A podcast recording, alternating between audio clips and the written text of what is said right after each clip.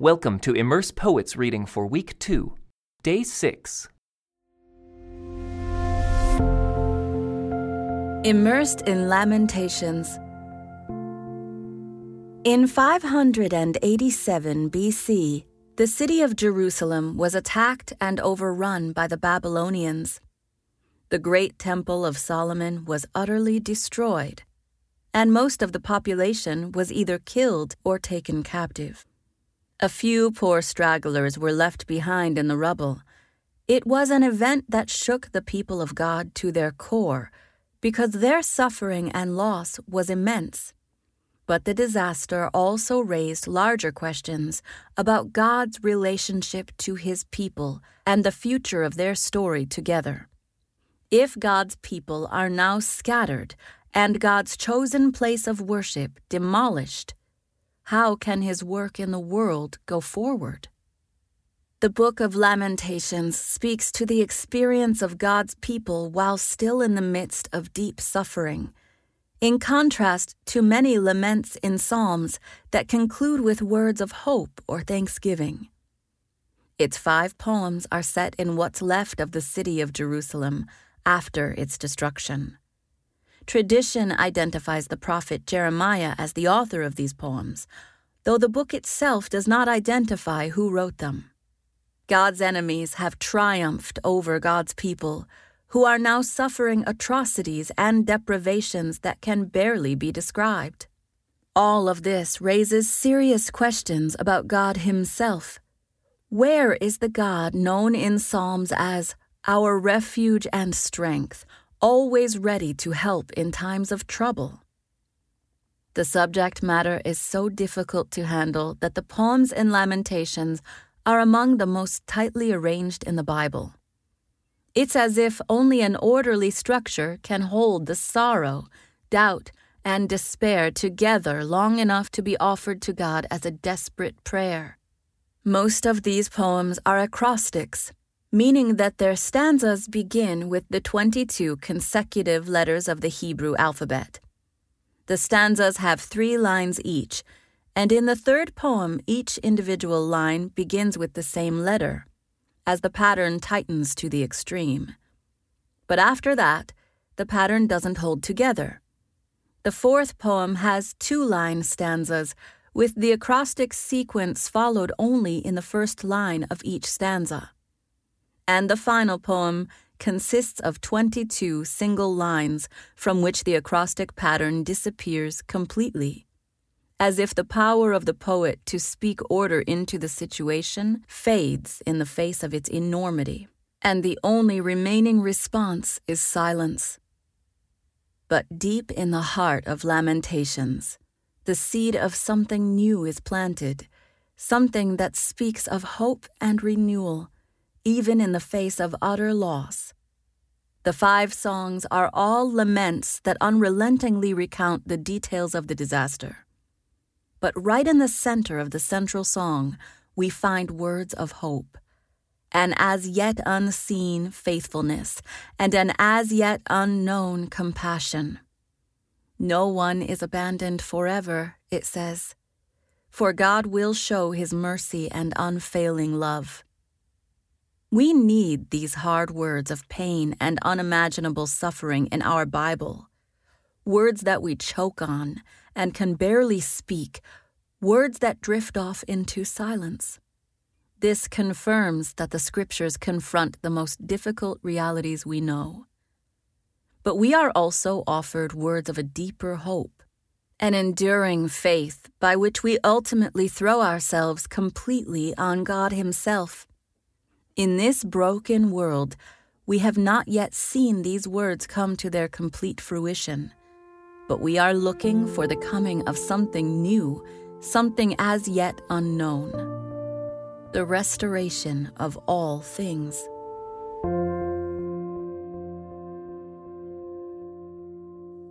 The Book of Lamentations. Jerusalem, once so full of people, is now deserted. She who was once great among the nations now sits alone like a widow. Once the queen of all the earth, she is now a slave. She sobs through the night, tears stream down her cheeks. Among all her lovers, there is no one left to comfort her. All her friends have betrayed her and become her enemies. Judah has been led away into captivity, oppressed with cruel slavery. She lives among foreign nations and has no place of rest. Her enemies have chased her down, and she has nowhere to turn. The roads to Jerusalem are in mourning, for crowds no longer come to celebrate the festivals. The city gates are silent, her priests groan, her young women are crying. How bitter is her fate! Her oppressors have become her masters, and her enemies prosper. For the Lord has punished Jerusalem for her many sins. Her children have been captured and taken away to distant lands. All the majesty of beautiful Jerusalem has been stripped away. Her princes are like starving deer searching for pasture. They are too weak to run from the pursuing enemy. In the midst of her sadness and wandering, Jerusalem remembers her ancient splendor. But now she has fallen to her enemy, and there is no one to help her. Her enemy struck her down and laughed as she fell. Jerusalem has sinned greatly, so she has been tossed away like a filthy rag. All who once honored her now despise her, for they have seen her stripped naked and humiliated. All she can do is groan and hide her face. She defiled herself with immorality and gave no thought to her future. Now she lies in the gutter with no one to lift her out. Lord, see my misery, she cries. The enemy has triumphed. The enemy has plundered her completely, taking every precious thing she owns. She has seen foreigners violate her sacred temple, the place the Lord had forbidden them to enter. Her people groan as they search for bread. They have sold their treasures for food to stay alive. O Lord, look, she mourns, and see how I am despised. Does it mean nothing to you, all you who pass by? Look around and see if there is any suffering like mine, which the Lord brought on me when he erupted in fierce anger. He has sent fire from heaven that burns in my bones. He has placed a trap in my path and turned me back. He has left me devastated, racked with sickness all day long. He wove my sins into ropes to hitch me to a yoke of captivity. The Lord sapped my strength and turned me over to my enemies. I am helpless in their hands. The Lord has treated my mighty men with contempt. At his command, a great army has come to crush my young warriors. The Lord has trampled his beloved city like grapes are trampled in a winepress. For all these things I weep. Tears flow down my cheeks. No one is here to comfort me. Any who might encourage me are far away. My children have no future, for the enemy has conquered us. Jerusalem reaches out for help, but no one comforts her. Regarding his people Israel, the Lord has said, Let their neighbors be their enemies, let them be thrown away like a filthy rag. The Lord is right, Jerusalem says, for I rebelled against him. Listen, people everywhere, look upon my anguish and despair for my sons and daughters have been taken captive to distant lands. I begged my allies for help, but they betrayed me. My priests and leaders starved to death in the city, even as they searched for food to save their lives. Lord, see my anguish. My heart is broken and my soul despairs, for I have rebelled against you. In the streets, the sword kills, and at home, there is only death. Others heard my groans, but no one turned to comfort me. When my enemies heard about my troubles, they were happy to see what you had done. Oh, bring the day you promised, when they will suffer, as I have suffered. Look at all their evil deeds, Lord. Punish them, as you have punished me for all my sins. My groans are many, and I am sick at heart. The Lord, in his anger, has cast a dark shadow over beautiful Jerusalem. The fairest of Israel's cities lies in the dust, thrown down from the heights of heaven.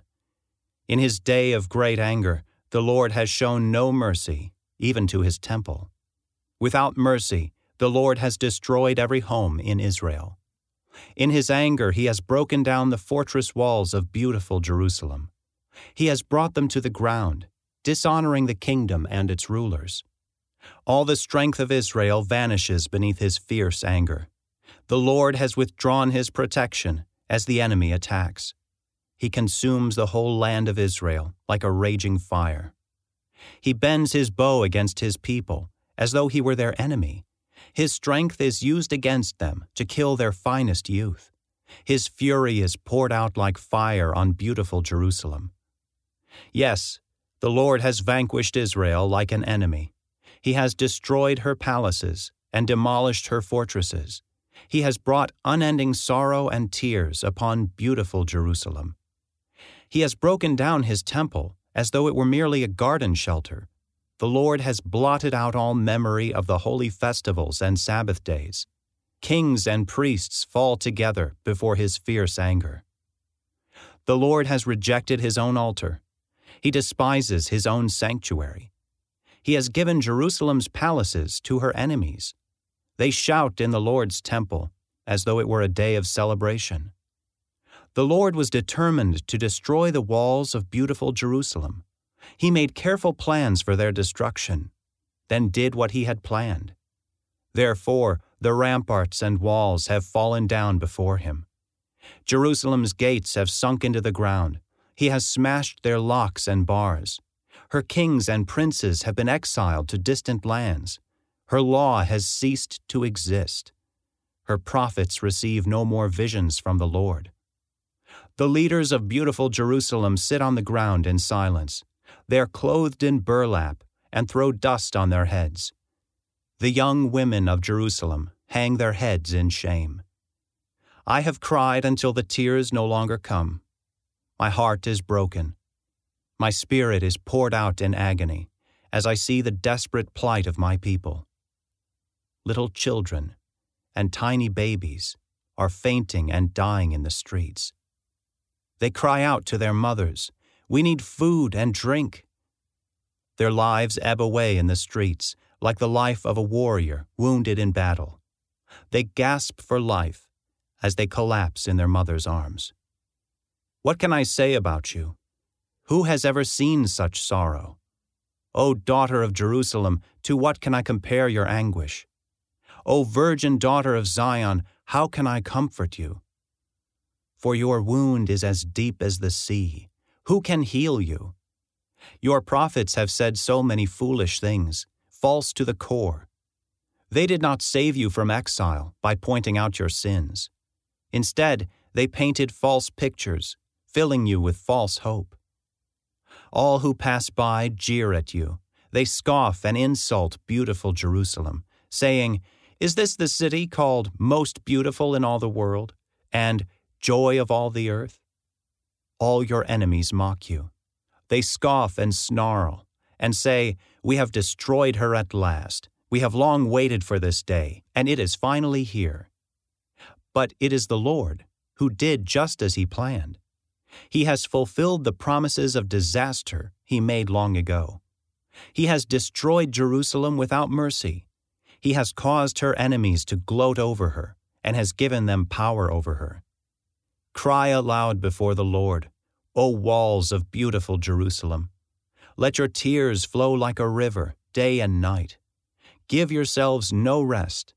Give your eyes no relief. Rise during the night and cry out.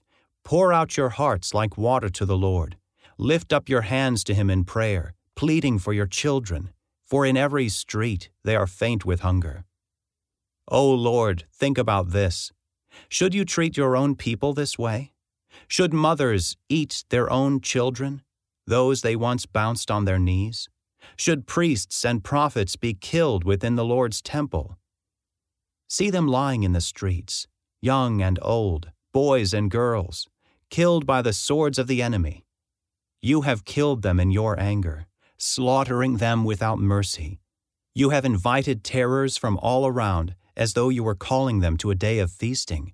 In the day of the Lord's anger, no one has escaped or survived. The enemy has killed all the children whom I carried and raised. This concludes today's Immerse Reading Experience. Thank you for joining us.